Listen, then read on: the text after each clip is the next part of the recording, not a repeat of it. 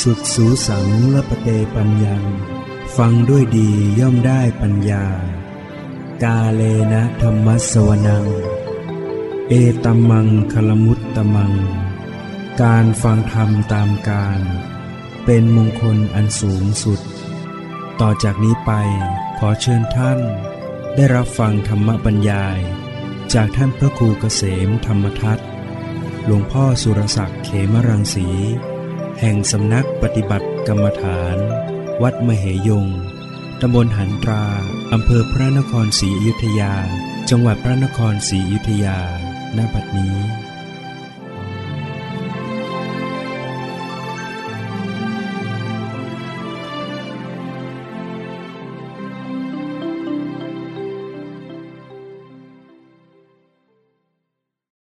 ธรรมทุ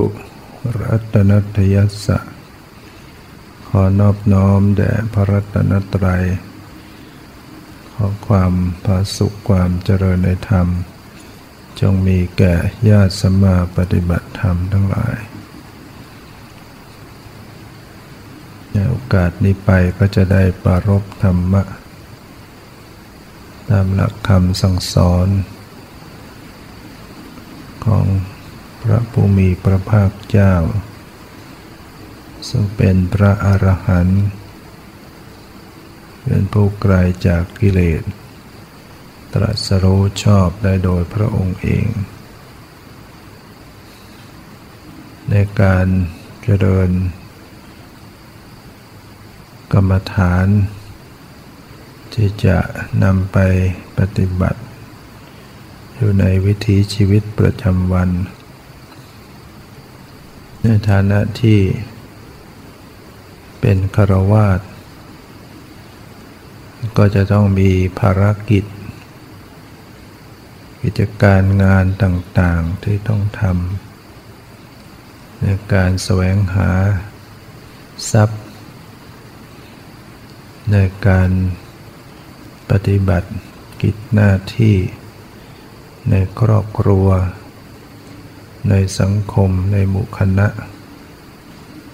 ก็จะต้องมีปฏิสัมพันธ์กับผู้คนทั้งหลาย การงานที่ต้องกระทำต้องใช้ความคิด ต้องรู้เรื่องรู้ความหมายเรียกว่าจิตใจต้องมีอารมณ์เป็นสมมุติ หรือเป็นบัญญัติ ฟังก็ต้องฟังไปในสู่ ชื่อภาษาความหมาย จึงจะรู้เรื่องรู้ราว ว่าที่พูดนั้นหมายความว่าอย่างไร ว่าใจต้องมีสมมุติมีอารมณ์เป็นสมมุติ สมมุติโดยชื่อภาษา สมมุติโดยความหมาย สมมติโดยรูปร่างสันฐานเนี่ยการทำการงานมันจะมีอารมณ์เป็นสมมติ เป็นมโนภาพ เพราะจิตต้องคิดต้องนึกต้องวางแผน แต่การเจริญวิปัสสนา จะต้องเจริญสติระลึกรู้ สภาวะรูปธรรมนามธรรมที่ปรากฏหรือว่ารู้ระลึกรู้ปรมัตธรรม คือสภาพที่เป็นจริงแท้ ๆ ในการปฏิบัติ อยู่ในการงานวิถีชีวิตประจำวัน จะเจริญวิปัสสนา ควบคู่กันไปได้อย่างไร ก็ต้องอาศัยการสลับกันไป ระหว่างจิตใจที่จะไปในสมมุติ ระหว่างจิตใจที่จะมีสติระลึกรู้ สภาวะรูปประธรรมนามธรรมที่กำลังปรากฏ นั้นมันก็จะมีการกลับไปกลับมา ระหว่างการระลึกรู้ ปรมัตธรรม กับการรู้ความหมายต่างๆเนี่ยกลับไปกลับมากันอยู่ ก็ถือว่าเป็นการได้ปฏิบัติ เจริญสติ เจริญวิปัสสนาอยู่ ไม่ว่าเราจะมีการพูดอยู่กำลังเจรจาโต้ตอบกับบุคคลอื่น ซึ่งก็ต้องฟังเขาพูดต้องพูดให้เขาฟัง ระหว่างนั้นเนี่ยก็จะสามารถมีสติระลึก รู้สภาวะแทรกสลับกันไปได้ อย่างเช่นเวลาฟัง ฟังธรรมะ ฟังธรรมขณะนี้ ก็สามารถที่จะระลึกรู้ สภาวะสลับควบคู่กันไปได้ จิตใจขณะหนึ่งก็ไปรู้ในสิ่งที่ฟัง จิตจะต้องรับมานึกคิดปรุงแต่ง ตีความหมาย ตามภาษาที่สมมุติไว้ แล้วก็จึงรู้ในความหมายของสิ่งที่ภาษาที่ได้ฟังนั้น ซึ่งอารมณ์ของจิตก็จะเป็นสมมุติ เป็นบัญญัติอารมณ์ แต่ว่าก็สามารถที่จะระลึกรู้รูปนามสภาวะ ไปขณะนี้ได้เนี่ยก็ทดลองดูได้ว่า ฟังก็ฟังรู้เรื่องไอ้นั้นต้องระลึกดูว่า สภาวะ ที่กายกับสภาวะ ที่ใจ กับการที่รู้ไปในสมมุติสลับกันไป ฟังก็ยังฟังได้รู้เรื่อง สติก็รู้ อยู่ในสภาวะนะกายใจ ยังรู้ความรู้สึกในกายในใจ ตัวเองได้ขณะที่ได้ยินได้ฟังสติก็จะระลึก รู้กายใจตัวเอง เวลาฟังแล้วจิตเราเป็นอย่างไร บางครั้งจิต ในความหวั่นไหววิตกกังวล บางครั้งจิตรู้สึก พอใจในสิ่งที่ฟัง บางครั้งจิตรู้สึกไม่พอใจในสิ่งที่ฟังนะสติก็ระลึกไป รู้จิตใจได้ว่าเออฟังอยู่ขณะนี้มันพอใจ ฟังอยู่ขณะนี้ไม่พอใจ แต่ก็ยังฟัง ฟังให้รู้เรื่องได้อยู่ ในเวลาที่เราใช้ชีวิตประจำวัน เราจะต้องมีการฟัง ต้องมีการพูด เวลาพูดก็หัดระลึกรู้ สภาวะกายใจตัวเองไปด้วย พูดด้วยความรู้สึกอย่างไรที่ใจ กายก็มีความรู้สึกอยู่ ปากก็เคลื่อนไหว สภาวะที่กายก็จะมี ความไหว ความกระเพื่อม ความสะเทือน สติก็ระลึกรู้ไป รู้จิตใจด้วยว่าใจเป็นอย่างไงแต่ก็ยังพูดได้ เวลาพูดก็มีสมมุติ มีอารมณ์เป็นสมมุติ แต่มันก็มีสติแทรกสลับรู้สภาวะ ของกายของใจเป็นไปในขณะที่พูด แม้ในขณะที่คิด เวลานึกคิดขึ้นมาเนี่ยจิตก็จะต้องมีสมมุติ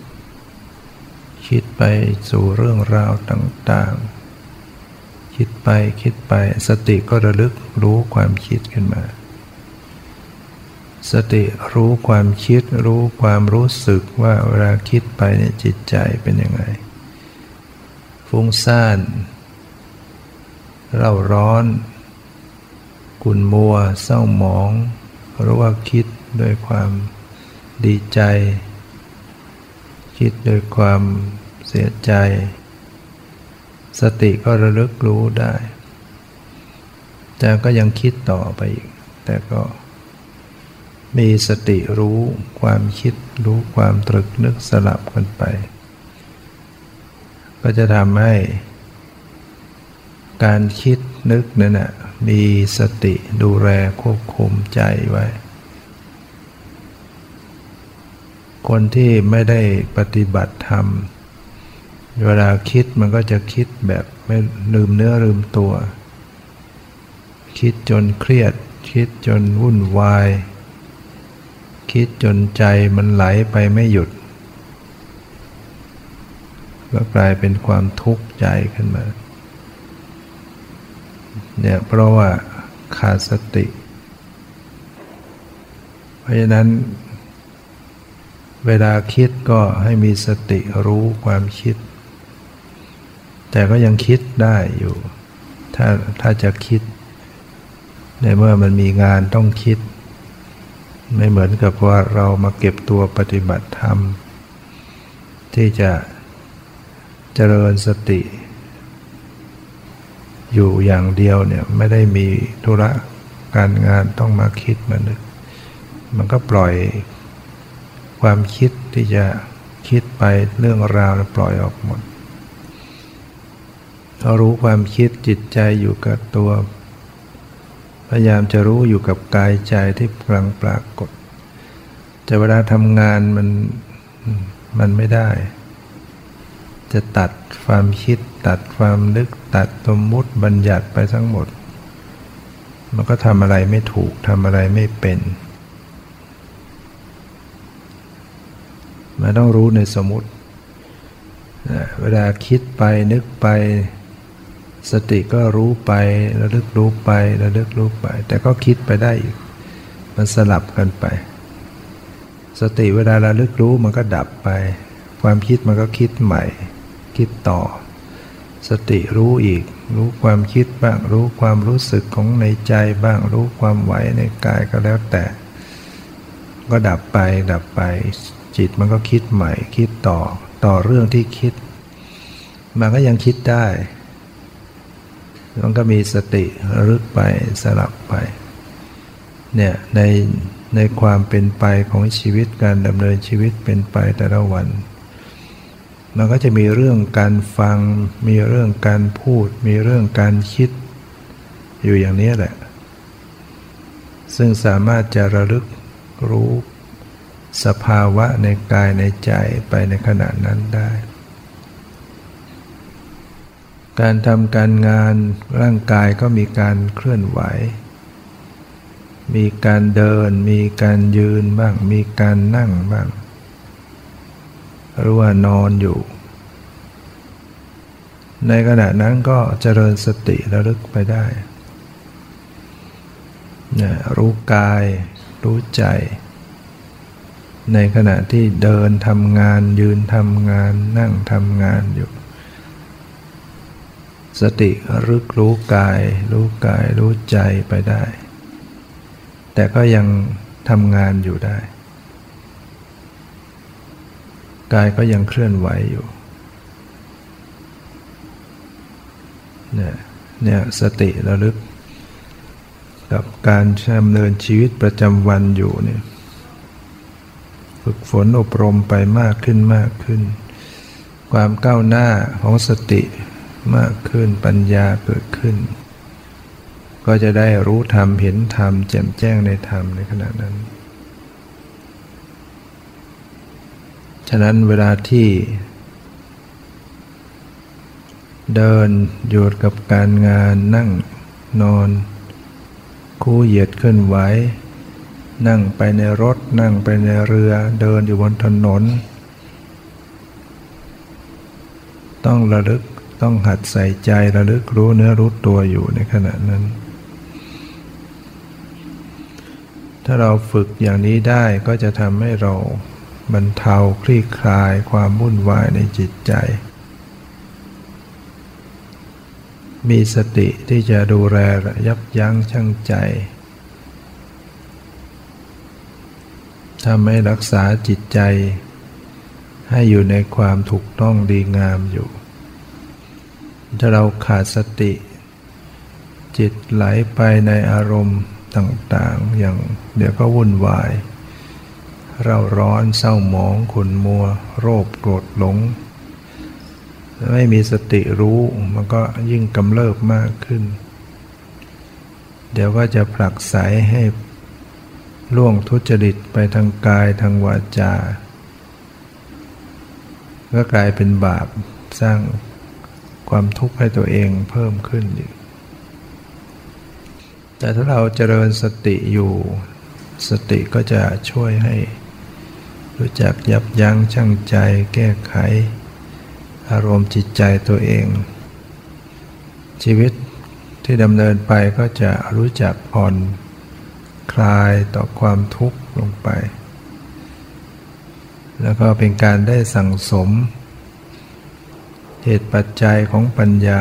สั่งสมสติไปเรื่อยๆ สั่งสมสัมปชัญญะความเพียรเนี่ยไม่ต้องรอเวลาว่าจะมาวัด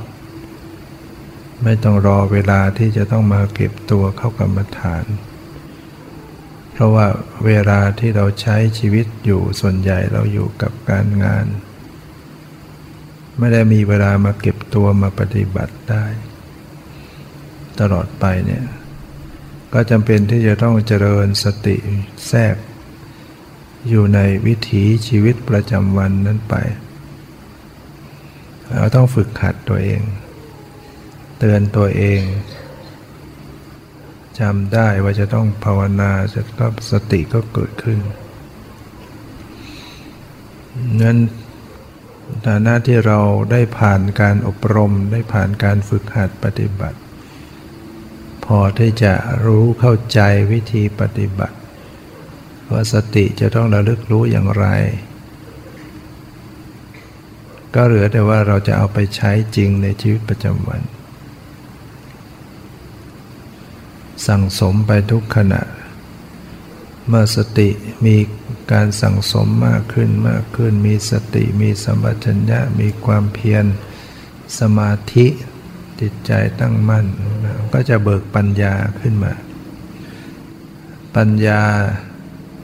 ที่รู้แจ้งเห็นจริงในสภาวธรรม ก็จะเกิดขึ้นมาในจิตใจทำให้รู้เห็นเข้าใจความจริงของสังขารของชีวิต ถึงความไม่เที่ยงถึงความแปรเปลี่ยนถึงความเกิดดับ ความบังคับไม่ได้ไม่ใช่ตัวตน นี่ก็เป็นเป้าหมายสูงสุด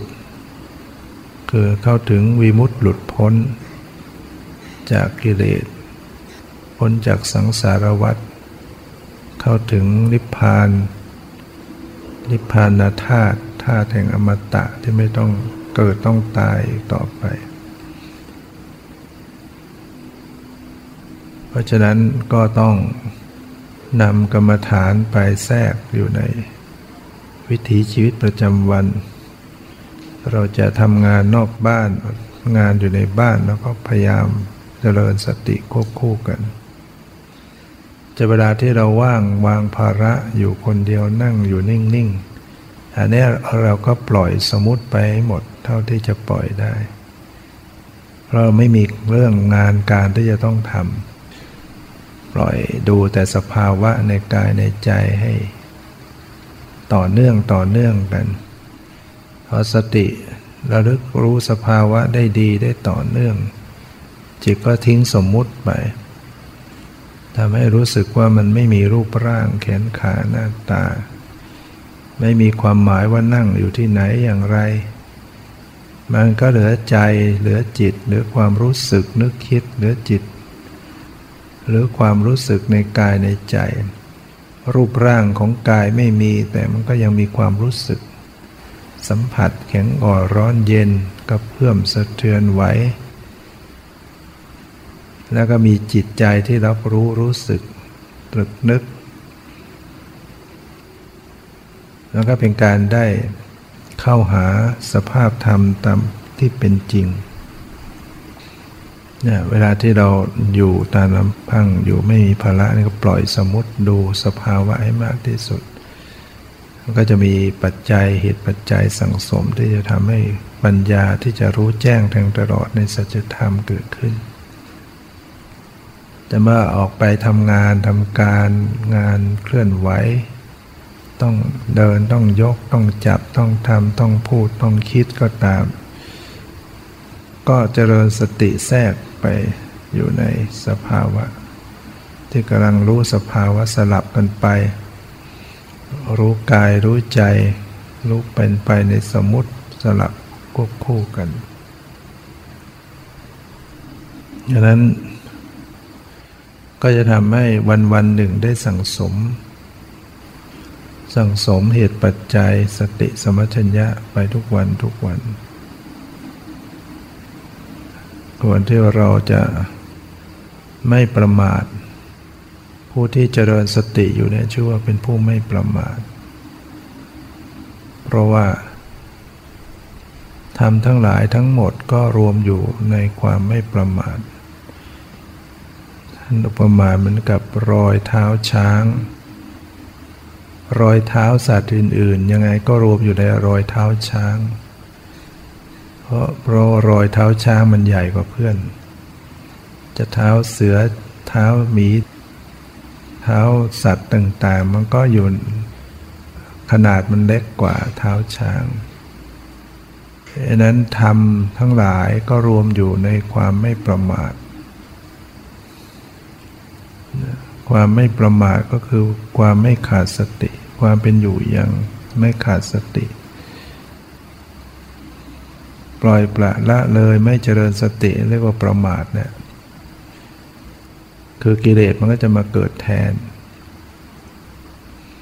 ในวันหนึ่งหนึ่งที่ตาเห็นรูปหูฟังเสียงจมูกดมกลิ่น ลิ้นลิ้มรสกายสัมผัสตุกต้องใจรับรู้เรื่องราว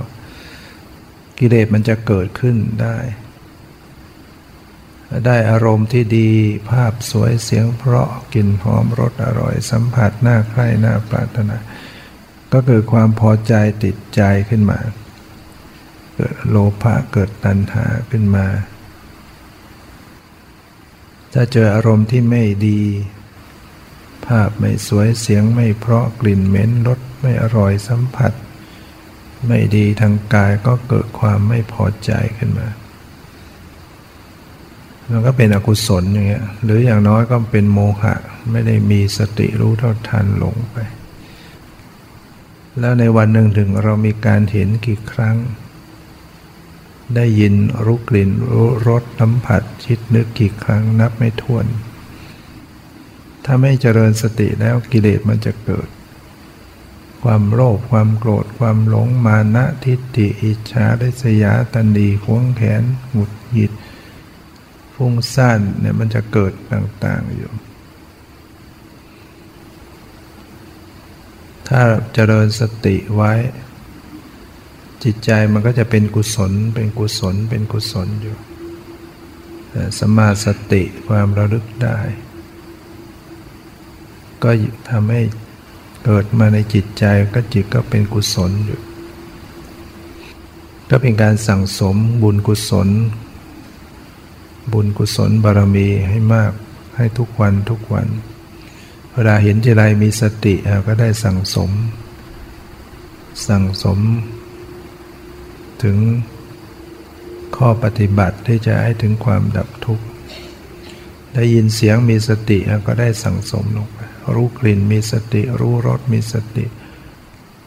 รู้สึกสัมผัสมีสติ รู้ร้อนรู้หนาวเย็นร้อนตึงหย่อนไว้มีสติรู้เท่าทันจิตใจเป็นกุศลขึ้นมา จิตมันคิดนึกขึ้นมาก็มีสติรู้ทัน ก็ได้กุศลและจิตขึ้นมา จิตใจมันเป็นอย่างไรมันขุ่นมัวเศร้าหมอง พอมีสติรู้เท่ารู้ทันปล่อยวาง จิตก็พลิกกลับมาเป็นกุศลทำให้จิตมีความสบายโปร่งโล่งถ้าขาดสติ เดี๋ยวจิตปรุงแต่งจิตก็เศร้าหมองนะเข้าหมอเศร้าหมองขุ่นมัว ลุ่มหลงไหลไปในอดีตอนาคต ก็มีแต่ทุกข์อยู่ เพราะฉะนั้นก็ต้องพยายามฝึกภาวนา ก็ระลึกอยู่ที่อายตนะทั้งหกนี่แหละตาหูจมูกลิ้นกายใจอายตนะภายใน ตาหูจมูกลิ้นกายใจอายตนะภายนอกก็คือสีเสียงกลิ่นรสปดทพะ ธรรมายตนะเนี่ยมันก็เป็นคู่จับคู่กันสีก็มาปรากฏที่ตาเสียงก็มาปรากฏที่หู กลิ่นก็มาปรากฏที่จมูกรสก็มาปรากฏที่ลิ้นปฐพะก็มาปรากฏที่กายนะทำมารมธรรมายตนะก็ปรากฏที่ใจ ก็จะมีความรู้สึก พอใจไม่พอใจสงบกุลมัวผ่องใส สติระลึกรู้ให้เป็นไปต่างๆนี่เราก็พยายามสั่งสมเหตุปัจจัยประกอบ การได้ฟังธรรมอยู่เนืองนิด จิตใจผ่องใสจิตใจน้อมไปในธรรมในความเพียรเนี่ยเราต้องหมั่นฟังธรรมะ ฟังจนรู้สึกว่ามัน มีความซาบซึ้งในธรรมได้อัธรสใหม่ๆ ฟังไม่รู้เรื่องก็เบื่อหน่ายง่วงเหงาเหงานอน แต่พอเราปฏิบัติไปฟังเป็นฟังเข้าใจมันก็ได้อัธรสฟังแล้วมันจะมีความซาบซึ้งในจิตใจ จิตเป็นบุญเป็นกุศลต่างๆเกิดขึ้นดังนั้นการปฏิบัติมันก็ไปเกื้อกูล ทำให้การฟังธรรม การอ่านธรรมะเข้าใจแจ่มแจ้งพอเข้าใจในอย่างนั้นก็มาเกื้อกูลต่อการปฏิบัติ การปฏิบัติก็จะได้ถูกต้องยิ่งขึ้น ถ้าเราไม่สังสมอย่างนี้เราจะไปสังสมกันเมื่อไหร่ วันเวลาของการมีชีวิตอยู่ก็เหลือน้อยลงไป ไม่ช้าทุกคนก็ต้องจากโลกนี้ ทิ้งร่างสังขารเนื้อเป็นซากศพเอาไปเผาเป็นขี้เถ้าไปหมดหาตัวตนไม่ได้ ทรัพย์สมบัติทรัพย์สินเงินทองลูกหลานบริวารทุกอย่างก็เอาไปไม่ได้ ให้รู้ว่าชีวิตเราเนี่ยที่มีของใช้ ทรัพย์สินเงินทองทุกอย่างให้รู้เป็นของเขายืมใช้อยู่ไม่ใช่ของเรา ถ้าเป็นของเราก็ไปไหนไปด้วยได้กัน แต่นี่มันเป็นของคนอื่นไปหมดให้รู้เป็นของชั่วคราวของยืมใช้ อย่าไปยึดถือเอาเป็นเจ้าเข้าเจ้าของจริงจัง มันจะทุกข์ตามมา ยึดมากก็ทุกข์มาก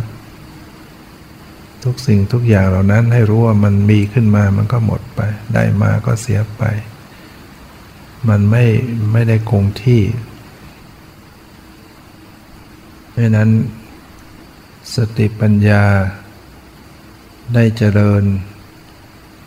เจริญขึ้นเจริญขึ้น ก็มีโอกาสที่จะรู้แจ้งแทงตลอด เวลาที่เราเหลืออยู่ก็น้อยลง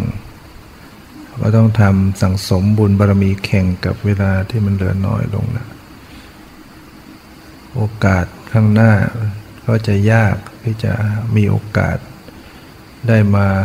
มีศรัทธาได้พบพระศาสนา มีศรัทธามีโอกาสที่จะได้ประพฤติปฏิบัติ มันยาก แค่เกิดเป็นมนุษย์นี่ก็ยากแล้วที่จะได้มาพบพุทธศาสนาได้มีโอกาสมีศรัทธา มีโอกาสฟังธรรม มีโอกาสเจริญกรรมฐาน เราก็ทำซะตอนนี้ที่มีโอกาสโชคดีที่ได้ มีโอกาสเกิดเป็นมนุษย์ พุทธศาสนาก็ยังดำรงอยู่ เราก็พยายามขนขวายภาคเพียรก่อนที่จะหมดโอกาสไป วันนี้ก็ได้บรรยายมานะพอสมควรแก่เวลาขอยุติ ไว้แต่เพียงเท่านี้ ขอความสุขความเจริญในธรรมจงมีแก่ทุกท่านเถิด